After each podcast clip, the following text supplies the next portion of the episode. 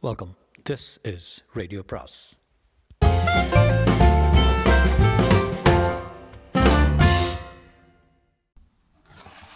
அனைவருக்கும் அன்பு வணக்கம். சு வெங்கடேசனின் காவல் கோட்டம் பாகம் ஒன்று அத்தியாயம் இருபத்தி ஏழு.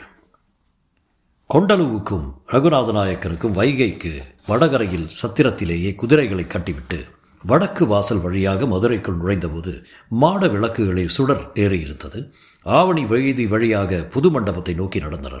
தெருவிளக்குகளின் தீயொளியில் மனித நிழ- நிழல்கள் பூதாகரமாக சுவர்களிலும் தரையிலும் அசைந்தன. மீனாட்சி கோவிலின் ஈசான மூலையில் சிறிய அரண்மனை புதிதாக எழுந்து நின்றது. மங்கம்மா அரசியான பின் பன்னிரெண்டாவது ஆண்டு நிறைவின் நினைவாக சமீபத்தில் தான் அது திறக்கப்பட்டிருந்தது.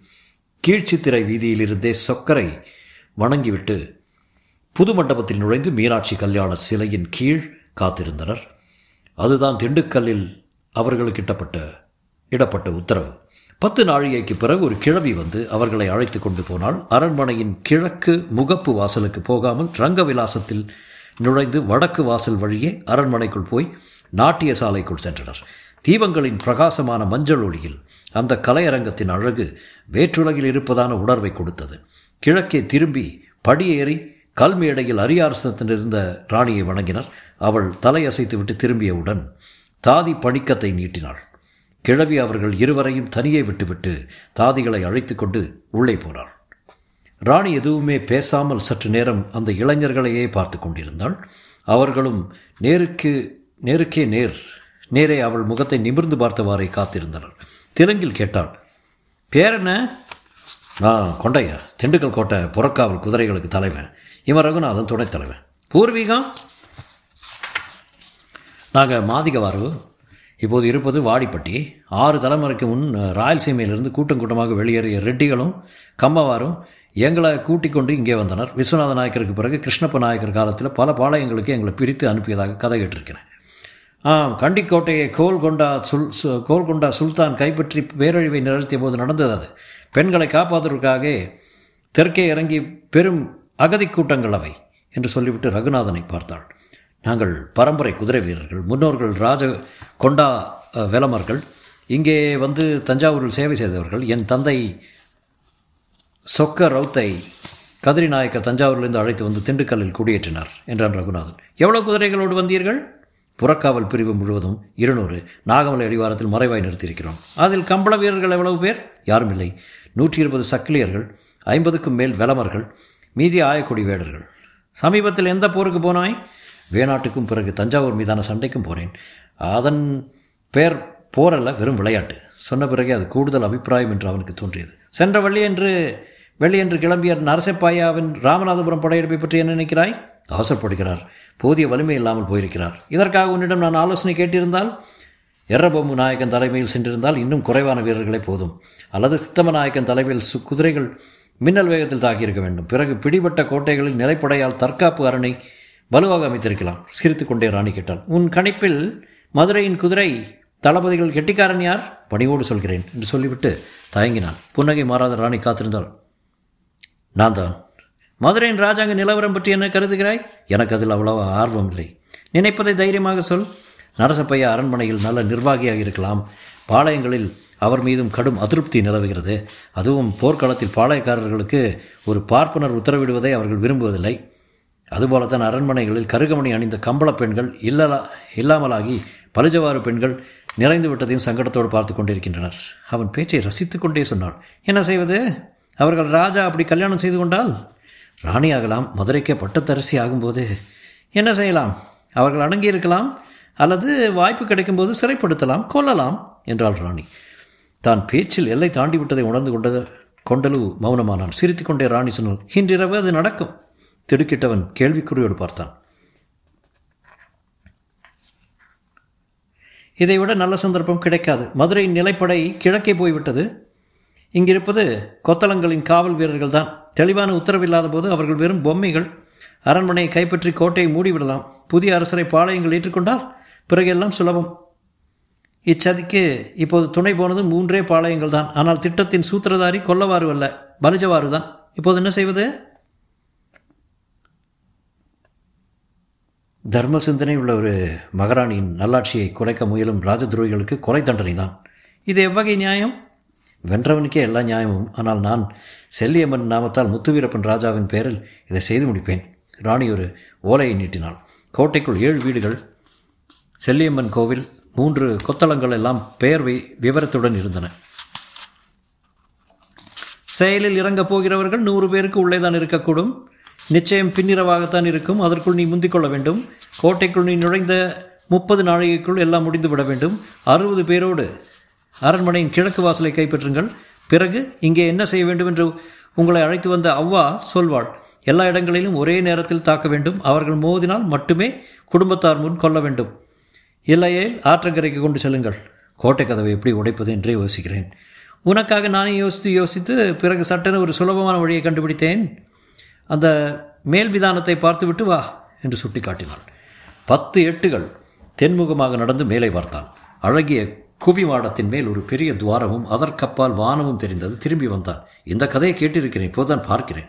திருமலை நாயக்கர் அம்மக்கு அம்மக்களின் மீதான நல்லெண்ணத்தை காட்டுவதற்காக மதுரை காவலை கொடுத்தார். இங்கே அவர்களுக்கு எந்த வேலையும் இல்லை. இரவு வந்து தெருக்களில் சுற்றிவிட்டு கோட்டை முதல் மேல் தூங்கிவிட்டு காலையில் போய்விடுவார்கள் அதற்கு மானியம் போல அரசாங்கம் கூலி தருகிறது. முத்துவீரப்பன் இருந்திருந்தால் இவர்கள் நிலைமை மாறி இருக்கும் என்னால் முடியவில்லை. அந்த ஊர் பெயர் மறந்துவிட்டேன். அவரிடம் கேட்டுக்கொள்ளலாம். நீங்கள் கோட்டைக்குள் நுழைய மட்டுமல்ல குறிப்பிட்ட இலக்குகளை அடையாளம் காட்டவும் அவர்கள் உதவி தேவைப்படும். மிகவும் நம்பகமானவர்கள். எங்களை எப்படி அவர்கள் நம்புவார்கள்? அவர்கள் அறிந்த முக்கியமான பொருளை அடையாள சின்னமாக தருகிறேன். குஞ்சி வீரன் பெரியாமலை வழக்கமாக வரும் நேரத்திற்கு கோட்டையின் மேற்கு வாசலில் வந்து நின்றார். வழக்கம் போல கதவுகள் திறந்தன. அவரோடு வந்து வந்த இருபது பேரும் இரு கதவுகளுக்கும் அருகே நின்றிருந்தனர். மீதி இருபது பேர் சற்று தாமதமாக தூரத்தில் வந்து கொண்டிருந்தனர். அவங்க ஏன் பிந்தி வராங்க? என்று ஒரு வீரன் கேட்டபோதே குதிரைகள் ஓடி வருவதை பார்த்து விட்டான். கதவை மூடு என்று கத்திக்கொண்டே கதவருகே போனவனை தடுத்து குஞ்சு வீரன் சொன்னான். ராணி உத்தரவே. திண்டுக்கல் வீரங்க தான் வர்றாங்க. குழம்பிய அவன் மேற்கு அலங்க தலைவனிடம் ஓடினான். அதற்குள் உள்ளே நுழைய நுழைந்த ரகுநாத நாயக்கன் திட்டமிட்டபடி தன் வீரர்களுடன் மேங்காட்டு லாயத்தை தாண்டி கோட்டை சுவரோரமாகவே அரண்மனையை நோக்கி விரைந்தான். வாசலுக்கு ஓடி வந்த தொட்டியங்கோட்டை ரங்கைய நாயக்கரிடம் ஒரு ஓலையை நீட்டி கொண்டு கொண்டலு சொன்னான் ராணியின் உத்தரவே கொத்தலங்களில் எந்த ஒலியும் இப்போது எழுத்து எழுப்பக்கூடாது. உடனே எல்லா பகுதிக்கும் தகவல் கொடுங்கள் வாசலை மூடுங்கள். பதினோரு பிரிவாக குதிரைகள் பிரிந்து அடையாளம் காட்டும் தாதனூர் கால்களை ஏற்றிக்கொண்டு இலக்குகளை நோக்கி பாய்ந்தன. எதிர்ப்பு அதிகம் இருக்கும் என்பதால் கொண்டலு கொத்தளத்தை நோக்கி தானே போனான். படிகளில் ஓடி ஏறிய அவன் அவனை நோக்கி வேல் கம்பு நீண்டது. அதை தட்டிவிட்டு கோடாரியால் அப்படியே அவன் கழுத்தை சீவினான். இன்னும் இரண்டு பேர் வேலோடு பாய்ந்தனர். கொண்டலுவின் பின்னால் வந்தவர்கள் அவர்களை வெட்டி சாய்த்தனர். நாலு பேர் தப்பி மதில் மேலே ஓடினார்கள். பக்கத்து கொத்தளங்களிலிருந்து வீரர்கள் இங்கே ஓடி வந்தனர். அவர்கள் நெருங்கும் முன் கொண்டலு கத்தினார் ராணியின் உத்தரவே! அவர்கள் அப்படியே நின்று கொண்டனர்.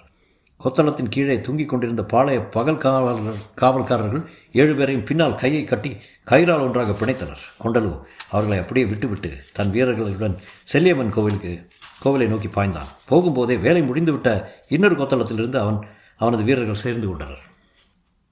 தப்பியோடிய நாலு பேரும் மேற்கு வாசலுக்கு ஓடி கதவை திறக்க முயன்றனர். ஏற்கனவே குழம்பி போயிருந்த காவலர்கள் என்ன செய்வதென்று தெரியாமல் தவிக்க சிலர் அவர்களை தடுக்க ஒருவன் ரங்கைய நாயக்கரிடம் ஓடினான். கதவை திறக்க அவர்கள் போராடி கொண்டிருக்க ஒரு குரல் கேட்டது. ஓடுறோம் ஓடட்டும் விடுங்கடா. கதவை சற்று திறக்கவும் இடைவெளியில் புகுந்து நால்வரும் வெளியேறி அகழிப்பாலம் தாண்டி வடமேற்கே ஓடினர். கோட்டைக்குள் போக முடியாத தாதனூர்காரர்கள் இருபது பேரும் அங்கே அரச மரத்தடியில் அமர்ந்திருந்தனர். நான்கு பேர் மட்டும் ஓடி வருவதைக் கண்டு அவர்கள் எழுந்து மறைத்தனர். மீறி ஓடிய போது துரத்தினர். அதில் ஒருவன் திரும்பி வேல்கம்பை நீட்டினான். அவனை விரட்டி நெருங்கிய தாதனூர் போத்த விருமன் காவல் கம்பால் அவன் மண்டையில் அடிக்க திரும்பி அவன் வேல் கம்பால் விருமனின் நெஞ்சில் குத்தினான். எல்லோரும் ஓடியவர்களை விரட்டி சூழ்ந்தனர். விருமனின் முதுகில் வேல் வெளியே நீட்டியிருக்க அப்படியே தரையில் கிடந்தான். சற்று நேரத்தில் அவன் உயிர் ஐந்தாவதாக அங்கிருந்து பிரிந்தது. கொண்டலு செல்லியம்மன் கோவில் அருகே போனபோது அங்கு எதுவும் நடந்திருக்கவில்லை. குதிரைகள் கோவில் முதலை வெறுமனை சுற்றி வந்தன. நாங்கள் குதிரை விட்டு இறங்கி நுழைய முன்னே கோவில் கதவை உள்ள சாதிட்டாங்க என்றான் வேடர் தலைவன் லிங்கமநாயக்கன் வடக்கு அலங்கத்திலிருந்து பெரிய மரத்தடியே மரத்தடியை தூக்கி வந்தார்கள். இருபது பேர் சேர்ந்து தடியை தோளில் தூக்கி கொண்டு ஓடி வந்த வேகத்தில் மோதிய முதலடியிலேயே அந்த சின்ன கோவில் கதவு தெரித்து வழிவிட்டது. குதிரைகள் உள்ளே புகுந்தன. எதிரே இரண்டு சிறிய கருவறைகள் மட்டுமே இருந்தன. கண்ணகிக்கு ஒன்று செல்லியம்மனுக்கு மற்றது. கோவில் மதலுக்கு உள்ளே பரந்த வெட்ட வழியில் வேப்ப மரங்களும் சில அரச மரங்களும் நின்றன. உள்ளிருந்தவர்கள் கலைந்து ஆயுதங்களுடன் குறுக்கு மறுக்காக ஓடினர். நூற்றி இருபது பேர் இருக்கலாம். வீச்சின் எல்லைக்குள் வந்தவர்களை எல்லாம் குதிரை வீரர்கள் வெட்டித் தள்ளினர். உயிர் பயத்தாலோ என்னவோ மிகச்சிலரை எதிர்க்க முயன்றனர். சில நொடிகள் எங்கும் இரத்த களியாயிரு களறியாயிருந்தது. அலறல் பாதியாய் நிற்க தலைகள் அருந்து விழுந்தன. மீந்தவர்கள் ஆயுதத்தை போட்டுவிட்டு மதி மதிலோரம் ஓடி மண்டியிட்டு தலை மண் தொட கைகூப்பி சரணடைந்தனர். கொண்டல அரண்மனைக்கு வந்தபோது கிழக்கு வாசலின் அருகே இரத்த திட்டுகளின் மேலே ஐந்தாறு சடலங்கள் கிடந்தன. அவனை கண்டதும் கதவம் திறந்தது. ரகுநாதன் அரண்மனை உள்முற்றத்தில் குதிரை மீது இருந்தான் மற்ற குதிரைகள் அணிவகுத்து நின்றிருந்தன. இவனை அழைத்து கொண்டு ரகுநாதன் நாட்டிய சாலைக்குள் சென்றான். அந்நேரத்திலும் ராணி வெற்றிலை வென்றபடி சில பெண்களோடு பேசிக் கொண்டிருந்தாள் கொண்டலுவிடம் சொன்னாள் அகப்பட்டவர்களில் யாரை தண்டிக்க வேண்டும் யாரை விட்டுவிடலாம் என்பது உன் முடிவு? இந்த சதியின் முழு விவரத்தையும் விசாரித்து எனக்கு சொல். பிடிபட்டவர்களை கபாலி மலைக்கு அன்றிரவே அழைத்துச் சென்றனர். உதவிக்கு தாதரூர்காரர்கள் இருந்தனர். காதலும் அழுகுரல்களும் ஒலிக்க கபாலி மலை உடை மரங்களும் கள்ளிச்செடிகளும் நடுங்கின. விடுதலையானவர்கள் மலை விட்டிறங்கி நாலா திசையிலும் ஓடினர். சதித்திட்டத்தை அறிந்தவர்களின் சடலங்கள் மலையடிவாரத்திலிருந்து குவியலாய் இருந்தன மாடக்குளத்திலிருந்து இருந்தும் பக்கத்து ஊர்களில் இருந்தும் விறகு கட்டுகள் வண்டிகளில் வந்து தீக்கிரையாகி கொண்டிருந்தன. கரும்புகை கபாலி மலைக்கு மேலே உயர்ந்து வானில் கரைந்தது. மறுநாள் காலையில் சூரியன் வந்து பார்த்தபோது இரவின் இரத்த தடயம் எதுவுமற்று மதுரை தன்னியல்பில் இயங்கிக் கொண்டிருந்தது. மறுநாள் நண்பகலில் மீண்டும் ராணியை நாட்டிய சாலையில் சந்தித்தனர். திண்டுக்கல் கோட்டை தலைவன் ரங்காரெட்டி ராணியின் அருகே நின்றிருந்தான். கொண்டையா அவளை வணங்கிவிட்டு கையில் இருந்த கட்டாரியை அவளிடம் கொடுக்க முன்னே சென்றான். இனி நீயே வைத்துக்கொள் என்று சொல்லிவிட்டு அதிலுள்ள எழு எழுத்துக்களை வாசித்தாயா என்று கேட்டாள். எல்லாம் முடிந்த பிறகு இன்றுதான் பகல் வெளிச்சத்தில் படித்தேன். வாசிக்கப்படாமல் இருக்கும் எழுத்துக்களும் கிக்க அர்த்தம் ஏதும் இல்லை அல்லவா? பகல் எல்லாவற்றையும் காட்டி கொடுக்கிறது இரவு மர்மமானது. சாளுவ கட்டாரியை வாய்க்கும் அளவு எனது குடிசை தகுதான தகுதியானது அல்ல. வேறு வழி இல்லை. அதில் படிந்த இரத்தக்கரைகள் அரண்மனையில் வேண்டாத நினைவுகளை கிளறி கொண்டிருக்கும். வைத்துக்கொள். விறகு வெட்ட பயன்படும். ஆனால் அதில் உள்ள நவரத்னங்கள் விலை மதிப்பற்றவை. இன்றிலிருந்து மதுரை அரண்மனை காவலுக்கு உன் குதிரைப்படை பிரிவே பொறுப்பு. ஒரு சக்கிலியனை அரண்மனை காவல் தலைவனாக யாரும் ஏற்க மாட்டார்கள். எங்கள் விதி போர்க்களத்தில் ரத்தம் சிந்துவது மட்டும்தான். இது என் அரண்மனை என் நாடு? இங்கு விதியை நான் மாற்றுவேன். நீ போகலாம். நாளை வந்து வார் கையில் கட்டாரியுடன் அவரும் நண்பனும் வணங்கி விடை செற்று பெற்றுச் செல்வதை பார்த்து கொண்டே இருந்த ரங்காரெட்டியிடம் கேட்டாள். உன் மனம் குளிர்ந்ததா? எந்த உணர்ச்சியும் காட்டாமல் அவன் மௌனமாக இருந்தான். இவன் உன்னை விட கெட்டிக்காரன். உன் மகன் சென்னகேசவனுக்கு இவன் மேலுள்ள எரிச்சல் நீ இவனுக்கு அளித்த பதவியின் காரணமாக ஏற்பட்டதல்ல என்பதை அறிந்தேன். அதுவும் இன்று காலையில். ராணியை பார்த்தவாறு இருந்த அவன் சட்டென்று தலை குனிந்தான். உன் கோட்டையின் புறக்காவலுக்கு புதிய வீரர்களை சேர்த்துக்கொள். அதில் அதிகமாக கம்பளத்தாறு இருக்க வேண்டும். பாளை தலைவர்களோடு இணக்கமாக நடந்து கொள். விருந்துவை அவர்கள் வீட்டு விழாக்களில் கலந்து கொள். ராணி தொடர்ந்து பேசிக் கொண்டிருந்தாள். அப்போது கிழக்கு சீமையிலிருந்து தகவல் கொண்டு வந்த குதிரை வீரன் அவசரமாக உள்ளே நுழைந்தான். நரசப்பையாவின் உடலோடு மதுரைப்படை பின்வாங்கி வந்து கொண்டிருக்கிறது. அன்றிரவு மூன்றாம் ஜாமத்தில் கிழக்கு கிழக்கில் இருந்து வந்த படைகள் மதுரை கோட்டைக்குள் நுழைத்தன உத்தப்பன் நேரே அரண்மனைக்குள் வந்து ராணியின் முன்னே நின்றான். அந்நேரத்திலும் அவனுக்காக விழித்து கொண்டு காத்திருந்தாள் என்ன நடந்தது?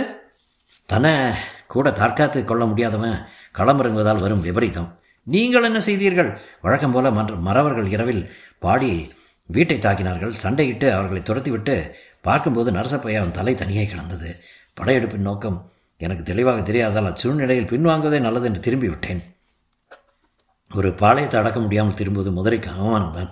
நானே மீண்டும் முயன்று அந்த அவமானத்தை களைவேன். பார்க்கலாம். உடனே வேண்டாம். அவர் நேரில் போக வேண்டாம் என்று சொன்னேன். கேட்கவில்லை. வாழைந்து மறவர்கள் குறைவு. வேலும் வளரியும் தான் அவர்கள் ஆயுதம். உங்கள் மனம் போகும் திசை தெரிகிறதே. நானும் அது பற்றி யோசித்து விட்டேன். அப்படியே இருக்கலாம். ஆனால் தளபதிகள் யாரும் அதற்கு பொருட்பல்ல அவர்களை நான் நன்கறிவேன். கம்பள தம்பளி தளபதிகள் பொதுவாக யுத்த தர்மத்தை மீறுவதில்லை. படை வீரர்கள் யாருக்குமே நரசப்பையாவை பிடிக்காது என்பதை நினைவு கொள்ள வேண்டும். எவனையாவது எவனையாவது அவர் அவமானப்படுத்தி இருக்கலாம். அவருக்கு போர் பயிற்சி இல்லை அவர் ரத்தத்தை கண்டதில்லை. வேணாடு தஞ்சாவூர் படையெடுப்புகள் சுலபத்தில் வெற்றி அளித்து விட்டதால் அவர் அனைத்தையும் எளிது என்று கணக்கிட்டு விட்டார். எங்களிடம் இதை பற்றி பேசியதே இல்லை. பிரதானி வேலைக்கு மட்டுமே அவர் தகுதியானவர். தெரியும் இதுவும் சுலபாய் முடியக்கூடும் என்று கணித்து நான் அவர் போக்கிலை விட்டுவிட்டது என் தவறுதான். உண்மையில் காவிரி திடீரென்று பெருக்கெடுத்து தஞ்சாவூர் குதிரைகள் வெள்ளத்தில் சிக்கி இழுபட்டதால் நமது வெற்றி அங்கே சாத்தியமாயிற்று. தஞ்சாவூர் ராஜ்யத்தையே கைப்பற்றும் வாய்ப்பை சொக்கநாதருக்கு பிறகு மதுரை மீண்டும் ஒரு முறை கைவிட்டது. வெள்ளத்தில் மாட்டியவர்களை தாக்குவது அநீதி என்று கருதி சொக்கநாதர் வெறுமனை காத்திருந்த ஒரு கதை உண்டு. ஆனால் கரையோடு தங்கள் வீரர்களை காப்பாற்ற ஓடிய படையை விரட்டி கொள்ளுமாறு நரசப்பையா உத்தரவிட்டார். பிறகு எதிர்க்கும் வலிமை அறவே அற்றுப்போன தஞ்சாவூரை கைப்பற்றாமல் சமரசம் பேசினார். ஏன் தெரியுமா? படைச்செலவுக்கு ஈடாக உங்களிடம் வந்து பெருந்தொகையைப் போல ஒரு தொகையை நரசப்பையாவின் தந்தை கையூட்டாக பெற்றார் என்று கேள்வி. மூன்றாண்டுகளாக மூன்றாண்டுகளாக முன்வயல் வறண்டபோது கண்ணம்பாடி அணையை உடைப்பதற்காக மைசூரின் மீது மதுரையும் தஞ்சாவூரும் சேர்ந்து படை கொண்டு போனபோதும் அவர் தந்தை கூடவே வந்தார். அந்த கிழவருக்கு அங்கென்ன வேலை? சிக்கதேவ உடையார் தோற்றிருந்தாலும் கிழவருக்கு எதுவும் கிடைத்திருக்காது. அவன் அப்படிப்பட்ட கஞ்சன். நாங்கள் கருவூரை தாண்டும் முன்னே மலைகளில் பெருமழை பெய்து அணை உடைந்து வெள்ளம் பெருக்கெடுத்தது கடவுள் செயல் என்று சொல்ல வேண்டும். தஞ்சாவூரில் அவர் சுருட்டியதில் பெரும்பகுதியை கடனாக வாங்கிவிட்டேன். மகனுக்கே தெரியாமல் எனக்கு கொடுத்தார். தன வணிகராகும் ஆசை. பாவம். மகனிடம் கூட விவரம் சொல்ல முடியாமல் போய் சேர்ந்து விட்டார். இருந்து அனுபவிக்க அவருக்கு கொடுப்பினை இல்லை. வேங்கடமலைக்கு போனவர் தான் ஆளை காணோம். எல்லாம் ஏழுமலையான் சித்தம்.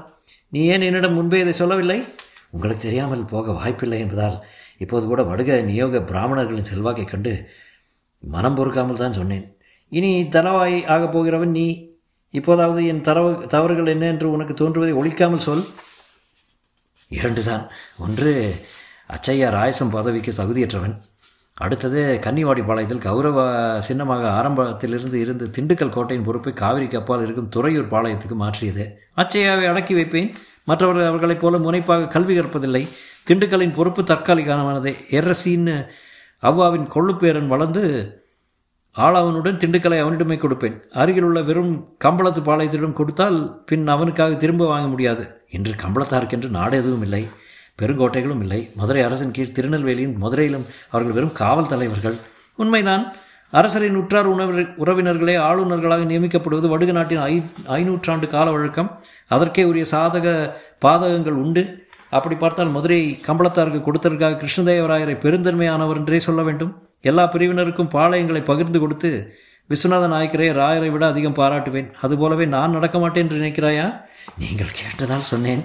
கம்பளத்து பெண்கள் தங்கள் வீட்டைப் போல அரண்மனை உலவ முடியாது. நீங்கள் வந்த பிறகுதான். உலக முடிவது நீங்கள் வந்த பிறகுதான். என் மனைவிக்கு உங்கள் புகழ் பாடுவதே வேலை. நீ வீடு திரும்பினால் நேற்றிரவு மதுரையில் நடந்த நாடகத்தை உனக்கு சொல்வாள். பிறகு அது பற்றி உன் கருத்தை என்னிடம் சொல். ராமநாதபுரத்தால் நமக்கு லாப நட்டம் எதுவும் இல்லை. மீண்டும் தொந்தரவு வராதவரை விட்டு வைக்கலாம் தலைநகரை தற்காலிகமாக மதுரைக்கு மாற்றப் போகிறேன். தொடரும்.